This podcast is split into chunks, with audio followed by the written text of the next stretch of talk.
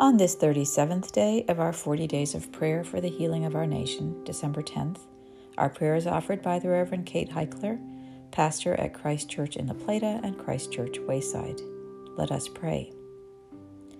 Dear Lord, in this holy season of Advent, you invite us to flex our muscles of faith, to increase our capacity for hope, to bear your light in the gathering darkness. Strengthen our hope, O God in the healing we long to see and be part of. Sharpen our vision of a nation grounded in justice and equity. Still our anxieties as we wait and work for a more promising future.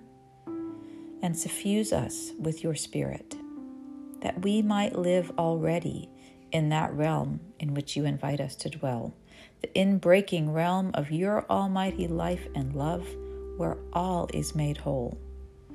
As we borrow from that glorious future, we make it real here and now. And so we say, Thank you, as each glimmer is revealed. And so we say, Amen. Come, Lord Jesus.